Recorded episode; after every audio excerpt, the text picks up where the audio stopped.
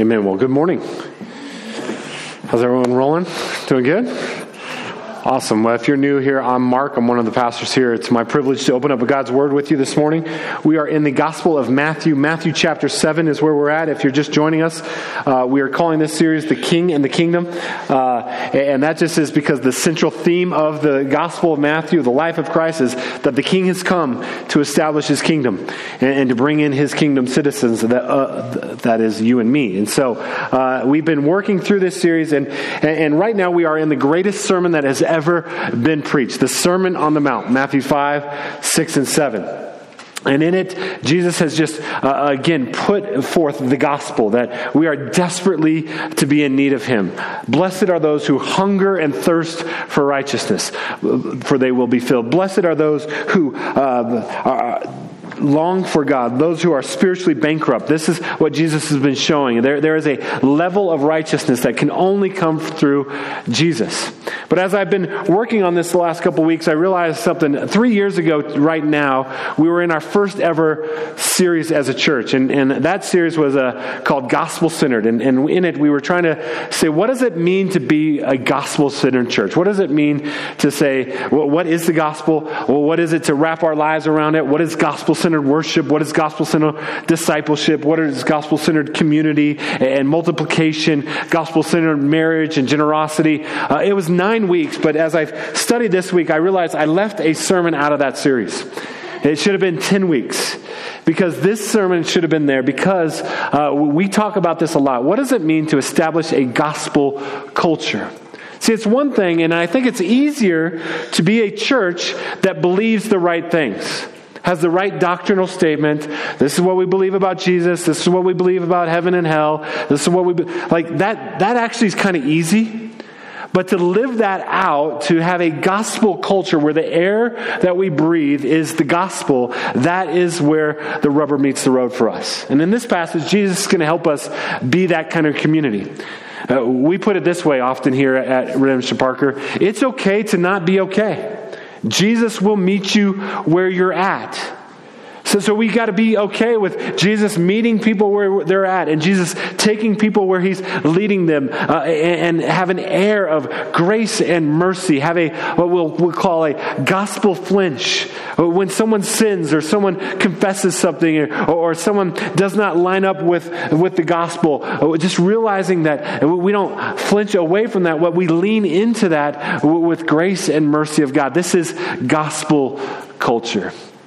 Jesus has been talking to us on the Sermon on the Mount as individuals. This is what it looks like for your to, to pursue righteousness. But, but now he, he didn't just come to save individuals and bring them to the kingdom. He's come to establish the kingdom, to establish kingdom culture. And so uh, we, we say often that, that Christianity is meant to be deeply, deeply personal, but never private. That is a false vision of Christianity. It is the vision that our culture would want us to have. You can believe whatever you want, do whatever you want, just keep it to yourself. But, but that is not the vision uh, that Jesus has. Deeply personal, never private. In fact, He's set us up in such a way and gifted us in such a way that we can't progress in the kingdom apart from each other. The people in your row, the people to your right and left, they are put there for your edification, for your growth, your pursuit of the king and the kingdom, and you cannot do it on your own. So inevitably, we, he's going to address what does it look like to be a gospel culture. So, with that, if you have your Bible, Matthew chapter 7, I'll go ahead and read our passage today Matthew 7, 1 through 12, and then I will pray for us. Would ask you to listen carefully. This is God's word. Matthew chapter 7, verse 1. Judge not that you be not judged. For with the judgment you pronounce, you will be judged, and with the measure you use, it will be measured to you. Why do you see the speck that is in your brother's eye, but do not notice the log that is in your own eye? Or how can you say to your brother, Let me take the speck out of your eye, when there is a log in your own eye? You hypocrite! First take the log out of your own eye, and then you will see clearly to take the speck out of your brother's eye. Do not give dogs what is holy. Do not throw your pearls before pigs, lest they trample them underfoot and turn to attack you. Ask and it will be given to you. Seek and you will find. Knock and it will be open to you. For everyone who asks receives, and for the one who seeks finds, and to the one who knocks it will be opened. Or which of you, one of you, if his son asks him for bread, will give him a stone? Or if he asks for a fish, will give him a serpent? If you then, who are evil, know how to give good gifts to your children, how much more will your Father who is in heaven give good things to those who ask him? So, Whatever you wish that others would do to you, do also to them, for this is the law and the prophets. Jesus said earlier in this sermon, Heaven and earth will pass away, but what you just read never will. Let's pray. Father, we come before you once again in the name of your Son and the power of your Holy Spirit, uh, asking, even as your, this passage has invited us to do so, for you to do immeasurably more in us and through us than we could think or imagine. And so, Holy Spirit, I pray that you would anoint this time for an edification for each person here. Anoint individual words and phrases and points that we might take and behold and that you might use to uh, remove logs from our eyes, that you might move, use to help us to see and savor Jesus better. We ask this in Jesus' name. Amen. Well, judge not, that you be not judged. One commentator I read this week said that is the most well known verse in the Bible. Judge not. I mean, after all, Jesus said it, judge not. He did say it, and we'll deal with that.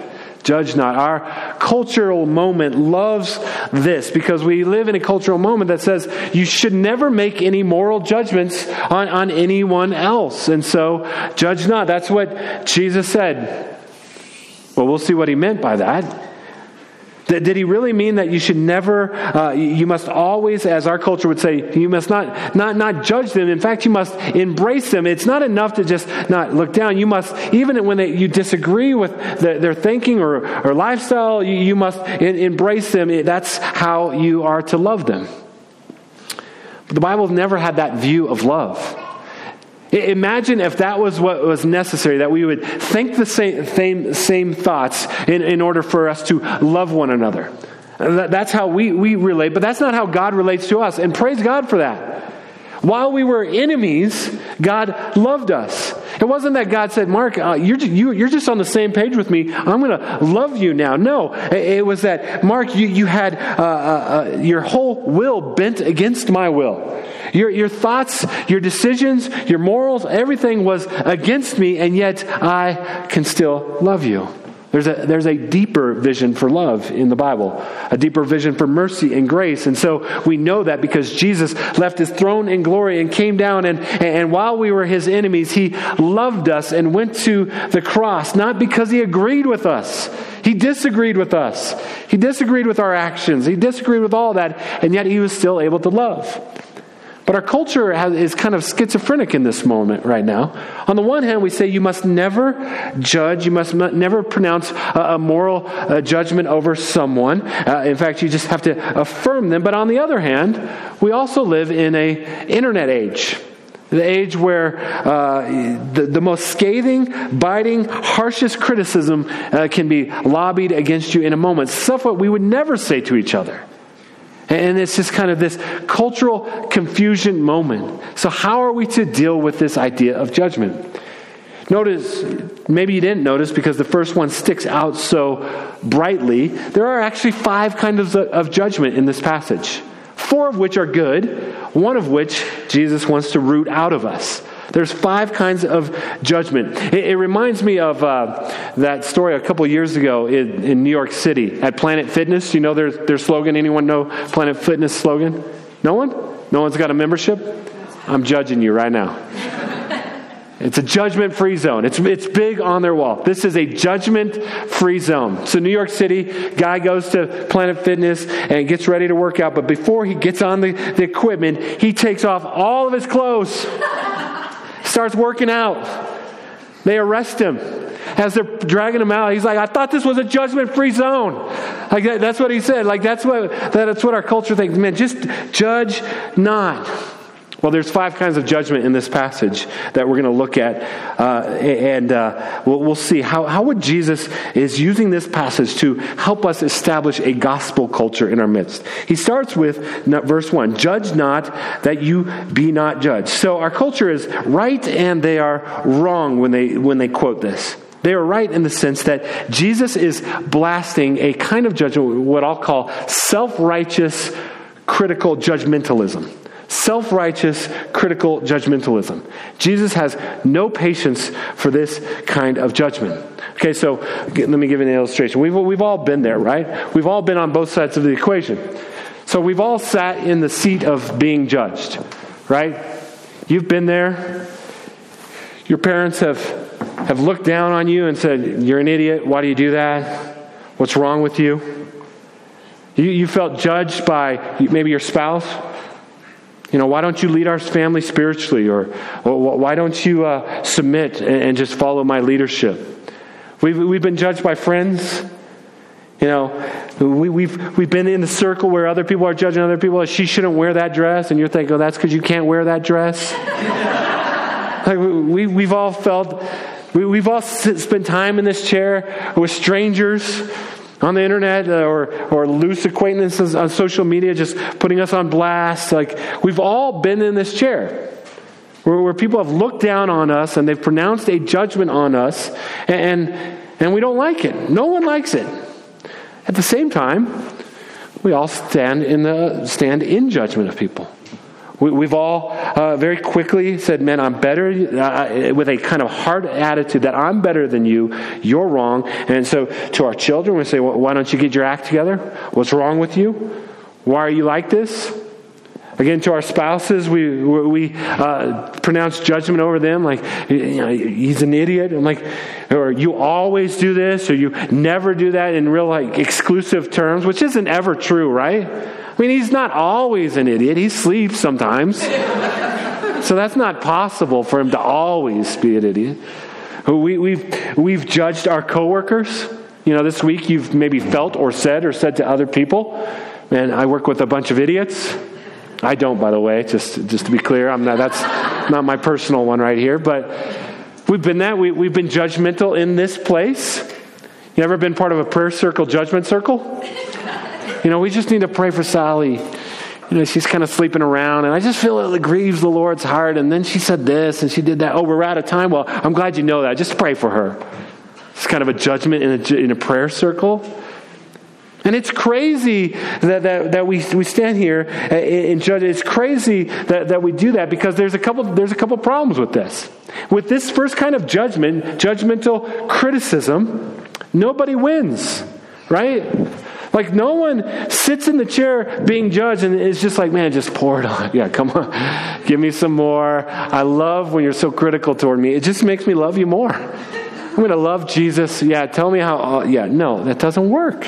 It always drives a wedge in, in the relationship. And so often, because this is so natural to the wickedness of our hearts and it's so lodged in us, it's hard to get out. It just comes out most easily to the people we love most, right? Like you can say the most critical, harsh things to your, your kids and your, your, your spouse that you would never say to acquaintances or friends. I mean, I, have felt this as I studied this passage. I had to sit down my girls once again and just be like, hey, uh, I'm just com- personally convicted because I am so quick to be judgmental of you and critical. And I'm sorry. You know, it's just so natural. What is it in us that feels good when we judge other people? In some sense, it, it, makes us seem that we're better than them. And so we, we, judge people that are at a lower social status. Like, what, what's wrong with these people at Joshua, Joshua Station? Why don't they just get a job? I mean, they probably were doing drugs, so that's their fault. So, uh, what, what's wrong with it? So, we judge them. We, we put ourselves in a position of superiority. Or maybe it's from bottom up, like, you know what the problem with our, our country is? It's the rich people or it's the people in power. If I was in their position, I wouldn't spend money this way. I wouldn't do this. And we, we we're always trying to make ourselves look better. So the first problem is it doesn't work. It, it, doesn't, it doesn't achieve anything good. It just drives a wedge between us and the people, and it drives a wedge between us and God, which leads to the second problem, which is actually worse. Second problem with self righteous critical judgmentalism is Jesus hates it. You want to get Jesus fired up? You look at his words of condemnation, of woe to the Pharisees and the scribes who thought they were better than everyone else. He has no patience for it. He hates any self righteousness because it undermines his mission, his gospel. He's like, You're really going to be judgmental in this moment? You're really going to think you're better than anyone in this world? No, you were wicked in, in your sin, and I have left my throne in glory to die for you and to purchase you and give you my righteousness, and you're going to stand on a, a, block of your righteousness? It doesn't work. He hates it. So Jesus has absolutely no tolerance for a self righteous, critical kind of judgmentalism, especially, especially in his people. He, he knows it's prevalent and he hates it. Now, there is a stereotype in our culture earned or not, there, there, there's some truth to it that, that some of the most judgmental people in the world are in this room. Now, again, I don't think it's all true, but some of it's true. As a professor said to me uh, in, in college, I remember him saying, you know, the thing with stereotypes is uh, they, they become stereotypes for a reason. It is an offense to the cross of Christ, for us to gather here and sing these songs and come to this table every week and be reminded of Christ's broken body and shed blood, and then go out into this world and earn a reputation that totally denies that. Augustine, he put it this way when he was asked about Christianity. He says, So if you ask me in regard to the precepts of the Christian religion, I will answer first, second, and third humility. Humility. We must be a people marked by deep, deep humility. So, the first kind of judgmentalism, the bad judge, judgment, is the judgmentalism, the critical spirit well, he moves on, though, to a second kind of judgment. Verse 2 For with the judgment you pronounce with, you will be judged, and with the measure you use, it will be measured to you. So, so this is, uh, on the one hand, the most critical, judgmental people invite criticism and judgment on themselves. But what I think what he's getting at is the judgment of God here. You say, well, no, Mark, I'm a, I'm a Christian. I don't have to worry about the judgment of God. I'm good. No, you don't have to worry about the eternal judgment on the last day. You're right. But there are two other kind of judgments that you should be very concerned about. Second, 1 Corinthians chapter 3 and 2 Corinthians 5, Paul talks about the judgment scene of Christ, the judgment of rewards, that everything in our life will be judged. Every careless word will be judged. Every good act will be judged. And, and some will receive uh, uh, a blessing into the eternity, and others will, well, Paul will say, will barely get in. And he'll say they will suffer loss. Oh, there is a judgment of God, and it is a right judgment. But there's this third kind of judgment of God that whenever we sin, because God loves you and loves me, Hebrews chapter 12 tells, tells us, as a good father, he disciplines those he loves. So when we sin, we are inviting the discipline of God into our lives. And so Jesus is warning us about that. Uh, with the measure you use, it'll be measured against you. He's trying to root this out of us. Well, let's go to the third kind. For that, I'll drop down to verse 6. He says, Do not give dogs what is holy, and do not throw your pearls before pigs, lest they trample them underfoot and turn to attack you. Dogs and pigs, that is not a compliment. And this is also by context why we know in verse 1 Jesus does not mean that you can never make a moral judgment. He's calling people dogs and pigs. In verse 15, he says, Beware of false prophets who come to you in sheep's clothing, but inwardly are ravenous wolves. So, so he's not saying never make a judgment. In fact, in this kind of judgment, he's calling us to a spiritual discernment that you should be a good judge. And, and when he talks about dogs and pigs and pearls before pigs, well, what is he talking about there? Well, he, Matthew gives us a clue later in Matthew chapter 13. The only other time he uses the word pearl. So the kingdom of heaven is like a pearl. When a merchant found it, he sold everything to buy that pearl. The pearl is the, the good news of the gospel. I think what Jesus is getting at here is we, we must exercise a kind of level of spiritual discernment. We don't just throw the things of God out to everyone all the time. Uh, so put it this way we must, positively, we must honor the pace of God in people's lives. We must honor the pace of God in people's lives. Like, uh, so if you go and you share the gospel and you only get mockery back, you only get uh, uh abuse of the things of God, Jesus isn't saying just keep pressing on, keep just shoving the gospel down their throat. No, you pray for them, you continue to love them, you continue to pray for opportunities to maybe show them tangibly how the gospel is, but you don't just press it and press it and press it.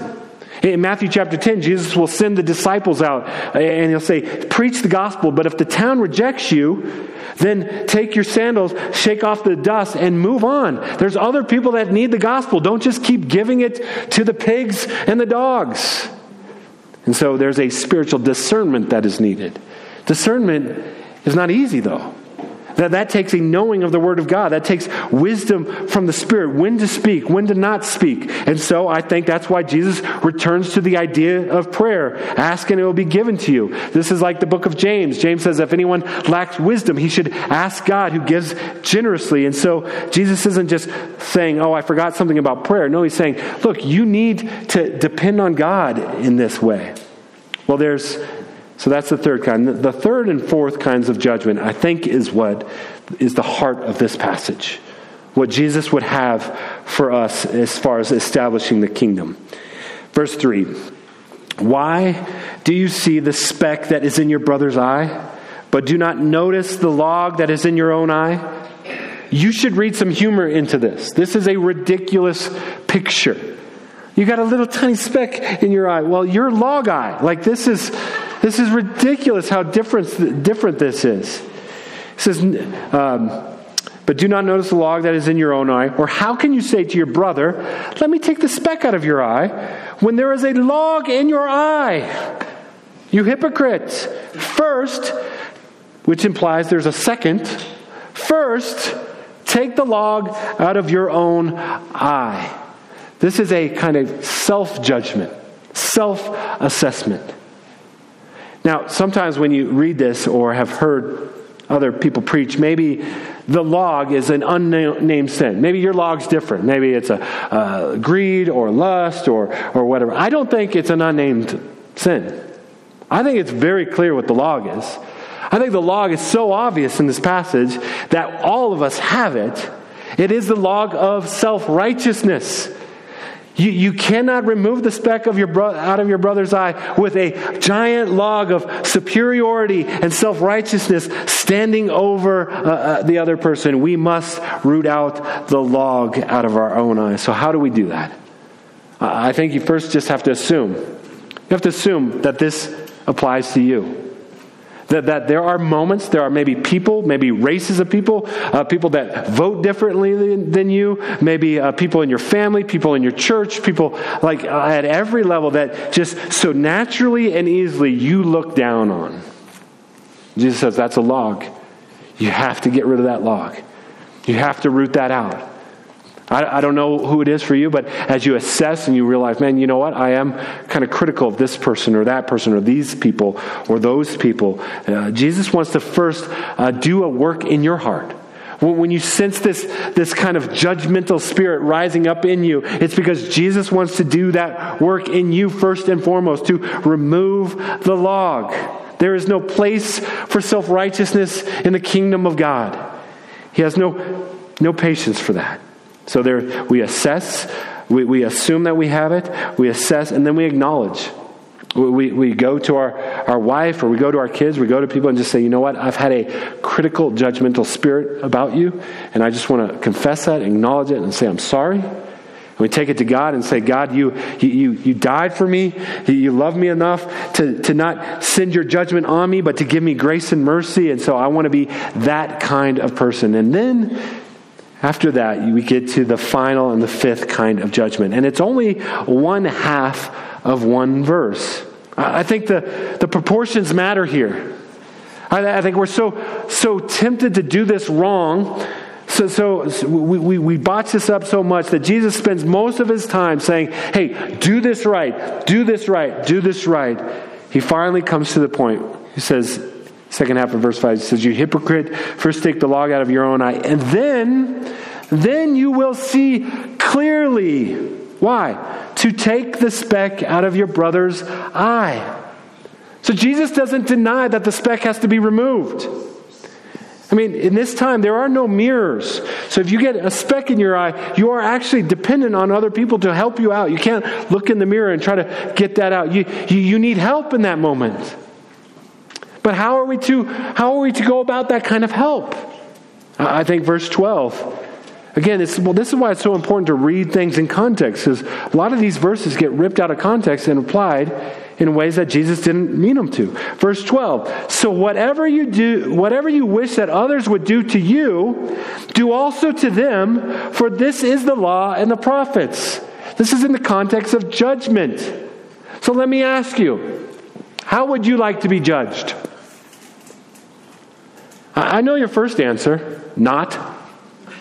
I would like to be judged not. Thank you. I, like verse 1. But think about this for a moment. Jesus recognizes that there are genuine specks. They're painful. They blur our vision. We, need help. And, if you're a genuine disciple of Jesus, you, you know you want to progress in the kingdom. You want to move on. And so that you need other people. You need people to come and remove the speck. So, how do you want to be judged? I know how I want to be judged. I want to be judged by people that know me and that I know, that love me and that care for me, that they know the context of my life, they know where I've been through, where I'm coming, that they know that God is at work in my life. I want, want to be judged by people that are patient, that for the vast majority of the time just keep their mouths shut and trust and pray that God is at work. And, and I want people that are gentle. Like if you have a, a, a, painful speck in your eye and your well, eye uh, your eye is watering and, and someone comes with you and like let me help you out with that and they've got a, a screwdriver and a hammer you're like no no no thank you. Just just stay back. Even if they come to you with a tweezers you're like no you're not putting tweezers in my eye. What do you want in that moment? You want someone that comes with a tissue says, Let me help you out with gentleness. This is the heart of, what Jesus, this is how we establish a gospel culture that knows us, that loves us, that isn't superior to us, but, but cares enough and says, Let me help you. And when you get that kind of loving judgment, you don't feel, that doesn't drive a wedge, that drives you together. You feel grateful, that pushes you toward God. I hope you have people like that in your life. I hope some of them are in this room. It's hard to get those kind of relationships. So, how do we become those kind of people? I, I think we, we have to just uh, develop, uh, develop that heart of humility first and foremost. That comes from just fixing our eyes on who Jesus is and what he did for us and what we deserved and what we get in, in the kingdom and just humble us. So we need to be a humble people, but we need to be a people willing to be known and to know people. Like, we can't do the American Christianity thing where we're just on the surface and we check the box and we never make progress. We, we got to be known and we got to know people. You got to make that a priority in your life. And so we, we try to set up just some very loose structures to help uh, catalyze that, that here. So, whether it's here at Redemption Parker or, or some of the other great churches in our city, you, you need to just commit to them. I'm going to love these people. I'm going to serve these people. I'm going to be a member with these people. I'm going to be all in with these people. Again, I'm not saying here, but, but wherever it is, eh, if you're a follower of Christ, you got to be all in. You got to be all in. Secondly, we would invite you to be part of one of our gospel communities. Again, this isn't a place where you're going to necessarily start removing specks out of each other's eyes, but it's a, a place where it can start to provide the context where you get to know each other and you go out for coffee, you get to know each other, you get to know each other enough to love each other well. And then if you want more than that, we, we have something called core groups, these discipleships groups where it's two or three people. You can talk to Sandy Dugas or Brad Dugas who kind of helps uh, unleash those where you can just get in these very intentional kind of relationships where you can help each other on the way. That's the vision. I want to just close by, by looking at another way this is lived out in the New Testament. In, in the book to the First Corinthians, Paul is writing to a church that just had a hard time with this. They didn't know how to judge rightly. They judged wrongly. They didn't know how to deal with sin in their midst, and they, they called it grace. And, and, in every way, they got the judgment thing wrong. They were critical and self righteous, and they allowed blatant sin in their midst. They didn't know how to deal with it. And so Paul writes this letter to help them deal with it. And he points to humility, he points to love. And in, in 1 Corinthians 13, we know it as the love passage. And it's too bad that weddings have hijacked this passage. Because this was a real word from the Son of God, from God to this church and to us. In a church that had a hard time embracing a gospel culture, just reminding them what this looks like. So we know it. Love is patient, love is kind, love does not envy or boast, it's not arrogant or it's rude. We, we know that. But let me just, for context, help us cast vision for us at Redemption Parker. So instead of saying love, I'm going to put our name in it. To, let's just read it. So, Redemption Parker is patient. Redemption Parker is kind. Our church does not envy or boast. Our church is not arrogant or rude. It does not insist on its own way. Our church is not irritable and resentful. Uh, it does not rejoice at wrongdoing, but rejoices with the truth. Our church bears all things, believes all things, hopes all things, endures all things. Jesus said, You, plural, are a city on a hill, a light to the world. This is what it would look like to be salt and light in our culture. If we were so known for our love, our patience, our mercy, and our grace, that would transform this city. To that end, let me pray for us. So, Father, we thank you for your word to us, the reminder of your good desires for us. Lord, we have no righteousness of our own. And so every time we exercise a self righteous spirit, you hate it. And you died for it. You bled for it. Thank you, Jesus, that in spite of that, you still loved us enough to come and die for us. Lord, I pray for, for each of us here. We, we have logs in our eyes. Lord, help show us those logs this week and then help us acknowledge them, confess, and repent from those as we walk with you and with one another. We ask these things in Jesus' name. Amen.